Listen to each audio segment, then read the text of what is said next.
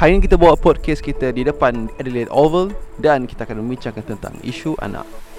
Hai, selamat datang ke podcast kami. Saya Faiz. Saya Anis. Ramai remaja bertanya soalan pada kami tentang cinta. So, mari kita jawab dalam segmen Bukan, Bukan cinta biasa. Assalamualaikum warahmatullahi wabarakatuh. Bertemu lagi dalam segmen Bukan Cinta Biasa Di mana kita membincangkan tentang isu lelaki, perempuan, jodoh, kahwin, cinta Dan segalanya pelbagai soalan-soalan yang remaja tujukan kepada kami Dan kami akan cuba menjawabnya insyaAllah So apa yang kita nak bincangkan hari ini? Boleh try untuk elaborate or talk about rezeki tentang zuriat, expectation orang dan family sekeliling. Bila kahwin is about zuriat. Bila nak ada, dah ada ke macam mana adapt with that situation and cara to remain calm bagi mereka yang menunggu. Itulah soalan-soalan macam ni memang biasalah kalau kita dapatkan um, Bila mana kita sebut tentang expectation orang kan? Expectation masyarakat, family terdekat, family yang besar dan sebagainya Memang banyaklah persoalan-persoalan yang ditanya. Eh, dia dia bukan uh, spesifik untuk zuriat saja. Kalau kita bagi contoh kalau orang itu belum kahwin, dah lama kan, dah 30, dah 30 30 lebih, perempuan ke lelaki dah lama sangat, orang akan tanya bila nak kahwin. Mm-mm. Kan bila orang pula dah, dah lama kahwin, dah 3 tahun, 4 tahun, 5 tahun dan sebagainya, tiba orang tanya bila nak dapat anak. So soalan-soalan ni soalan yang kita biasa.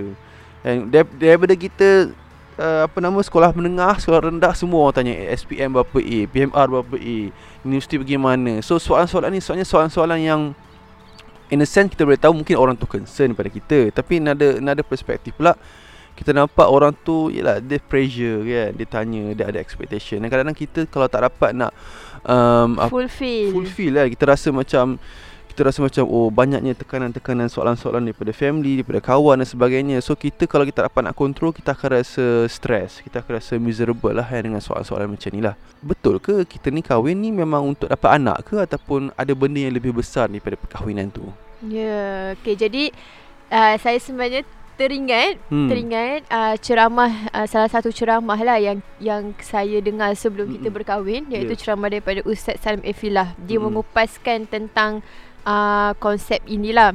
Jadi kan biasanya kalau kita berkahwin kan Yes. biasa ramai orang mengucapkan uh, selamat pengantin baru, semoga dapat uh, Anak- anak, sem- semoga bahagia bahagia ke anak cucu ke anak cucu kan. Mm-mm. Mm-mm. Semoga dapat anak cepat-cepat kan. Betul. Uh, ramai yang yang yang mendoakan begitu. Tapi ada satu doa ni yang sangat-sangat hebat. Doa yang diajar oleh Rasulullah hmm. kan. Lagu pun mungkin kita selalu dengar iaitu Magazine. doa dia uh, barakallahu lakuma wa baraka alaika wa jam'a baik bainakuma fi khair. Bila kita tengok doa Rasulullah ni kan sebenarnya um, uh, ialah kalau baca lebih panjang tu uh, mungkin akan dapat lagi lah the big picture tapi hari saya kita si, kita nak kongsi sikit je lah kan tentang barakallah ni. Maksudnya bila kita nak berkahwin ni sebenarnya kita matlamat utama kita adalah kita nak mendapatkan keberkatan dari Allah tu. keberkatan yang paling penting sebenarnya Ya, kita memang um, sebab tu kan, sebab tu daripada awal episod kita selalu menekankan bila nak kahwin kita kena sedar dan kita kena tahu matlamat ataupun tujuan kita berkahwin tu Mm-mm. sebab apa. Mm-mm. Jadi sekiranya kalau kita uh, meletakkan matlamat kita berkahwin disebabkan hanya nak dapat anak kan, matlamat matlamat utama kita berkahwin untuk nak dapat anak. Sebenarnya dia kurang betul di situ. Hmm. Uh, dia agak salah sedikit. Jadi kalau kita ditakdirkan tak ada rezeki untuk mendapat anak, kita akan stres, kita akan pressure. Yes. Ah, sebab kita meletakkan anak itu sebagai matlamat utama kita nak berkahwin. Sebab tu kalau kita tengok kan, ada je ramai juga kan orang yang tak ada anak tapi dia tetap bahagia. Mm-mm. Sebab apa? Sebab dia tak meletakkan anak itu sebagai matlamat utama dalam perkahwinan dia. Sebenarnya anak ni is a bonus lah kan kalau kita kahwin and alhamdulillah kita dapat rezeki zuriat anak itu adalah rezeki yang Allah bagi pada kita. Itu satu satu amanah yang besar yang Allah bagi pada kita dan juga satu nikmat dah kan, yang Allah bagi. Orang sebut uh, zuriat ni adalah pengikat uh, cinta antara uh, suami dan isteri kan. Bila ada zuriat ni maksudnya insya-Allah uh, kebahagiaan dalam perkahwinan tu akan lebih bertambah bahagia. Tapi betul ke? Jadi sebenarnya cinta suami isteri itulah yang akan mengikat hubungan suami isteri itu sehingga ke syurga kan. Bukannya anak. Anak ni dia lah dia dia perencah lah. Dia Mm-mm. penambah rasa dalam uh, sesebuah perkahwinan itu. Ya, Ah. tapi tak boleh nafikan memang kalau ada anak ni memang makin bertambah bahagia lah kalau kita jaga dan itu yang apa Rasulullah nak pun memang hmm. dia nak supaya umat dia uh, melahirkan lagi ramai zuriat lagi ramai pejuang agama dan sebagainya memang kita mission kita memang kita kena melahirkan anak-anak yang soleh anak-anak yang bermanfaat pada agama itu tujuan dia bukan hanya sekadar ada anak Kan ada orang kahwin ada anak so so what? Ha, ada juga yang ada anak tapi tak bahagia juga Ya. rumah tangga dia. So kita kena check. Uh, sebab tu matlamat dap, untuk apa? Uh, tujuan utama Mm-mm. uh, berkahwin, tujuan utama untuk dapat anak ni sebab apa? Maksudnya betul memang kena clear betul lah. betul.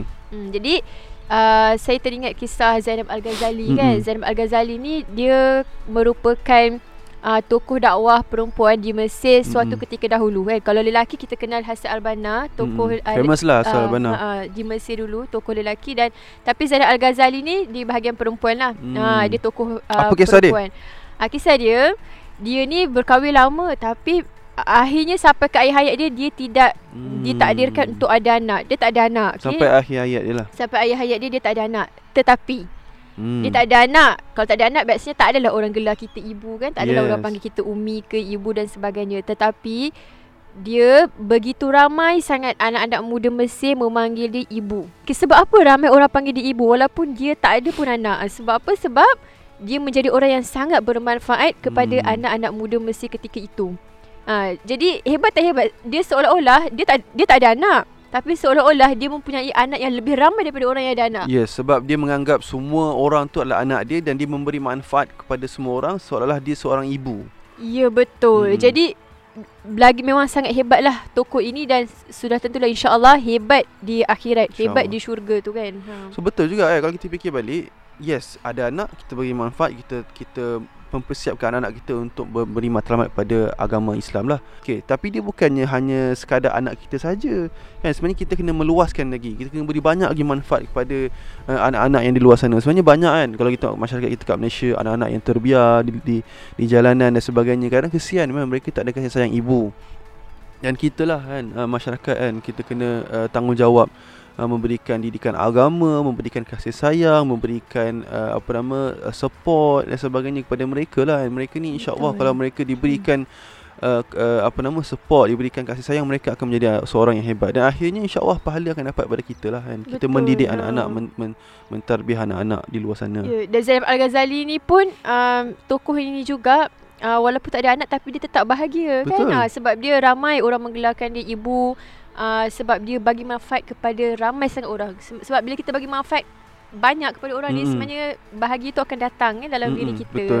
So at the end of the day dia membuktikan bahawa tiada anak pun tapi perkahwinan dia still bahagia dengan memberikan kebahagiaan kepada orang lain. Jadi anak-anak ni dia bukanlah matlamat utama tapi dia alat sebenarnya kan alat untuk kita men- mendapatkan kebahagiaan, keredaan, mm. Mean, Mm-mm. ke keberkatan yang Allah nak bagi tu. Jadi dia alat, jangan menjadikan benda ni sebagai matlamat utama.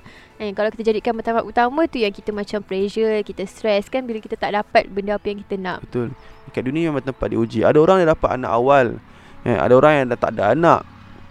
Kan? Uh, ada orang yang memang anak ramai. So benda-benda tu adalah benda-benda ujian. Orang yang uh, dapat anak awal, ujian dia pula antara ialah macam mana dia nak nak preparekan anak tu supaya anak tu menjadi yang soleh soleha dan macam mana pula dia nak kena balance dengan hubungan suami dan isteri dan ada juga orang yang uh, dapat anak lewat kan? Itu mungkin uh, Allah nak bagi mereka ruang peluang untuk mengenali kan? Laki apa mengenali menguatkan hubungan, suami, isteri kan? Ha. lebih sweet lama-lama. Itu mungkin juga satu uh, kelebihan dan juga hikmah di sebalik tu. So kita kena fikir positif lah kan? Apa yang terjadi pada kita ni Mm-mm. itulah yang Allah nak dan kita ambil uh, sebaiknya. Dan kita kena usahalah Hmm. Ah, selagi kita hidup kita boleh usaha kan kalau ada uh, kita berjumpa doktor ke Mm-mm. kan uh, check lah buat Yes. rawatan dan sebagainya. Tapi kalau kalau tetap juga tidak direzekikan anak uh, nak sedih ke boleh tetapi kena belajar untuk cope dan adapt yes dengan rasa betul. sedih tu supaya hidup kita tak miserable. Sebenarnya kita kena dalam dalam kehidupan kita ni kita kena banyak berfikir secara rasional Mm-mm, kan uh, bukannya secara ikut emosi Betul. sebab bila kita banyak berfikir uh, bertindak mengikut emosi kita kita memang akan jadi miserable kehidupan yes. kita. Jadi kita rasionalkan balik. Kita rasionalkan Mm-mm. balik kan.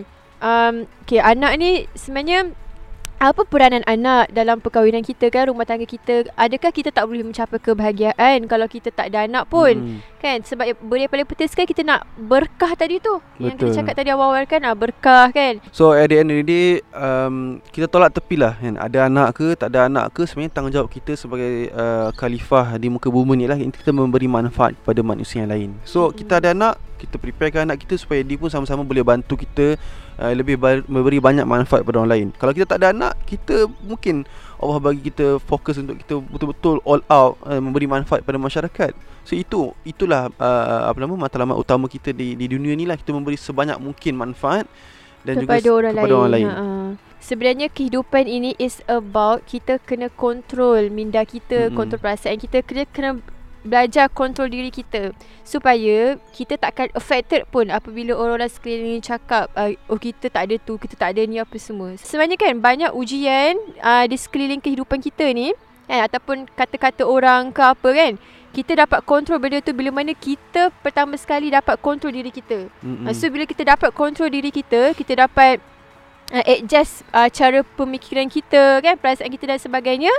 InsyaAllah kita memang tak akan affected dengan apa yang orang sekeliling kita nak cakap pun. Betul. So, saja tu saja untuk hari ini. Kita jumpa lagi di minggu hadapan. Assalamualaikum.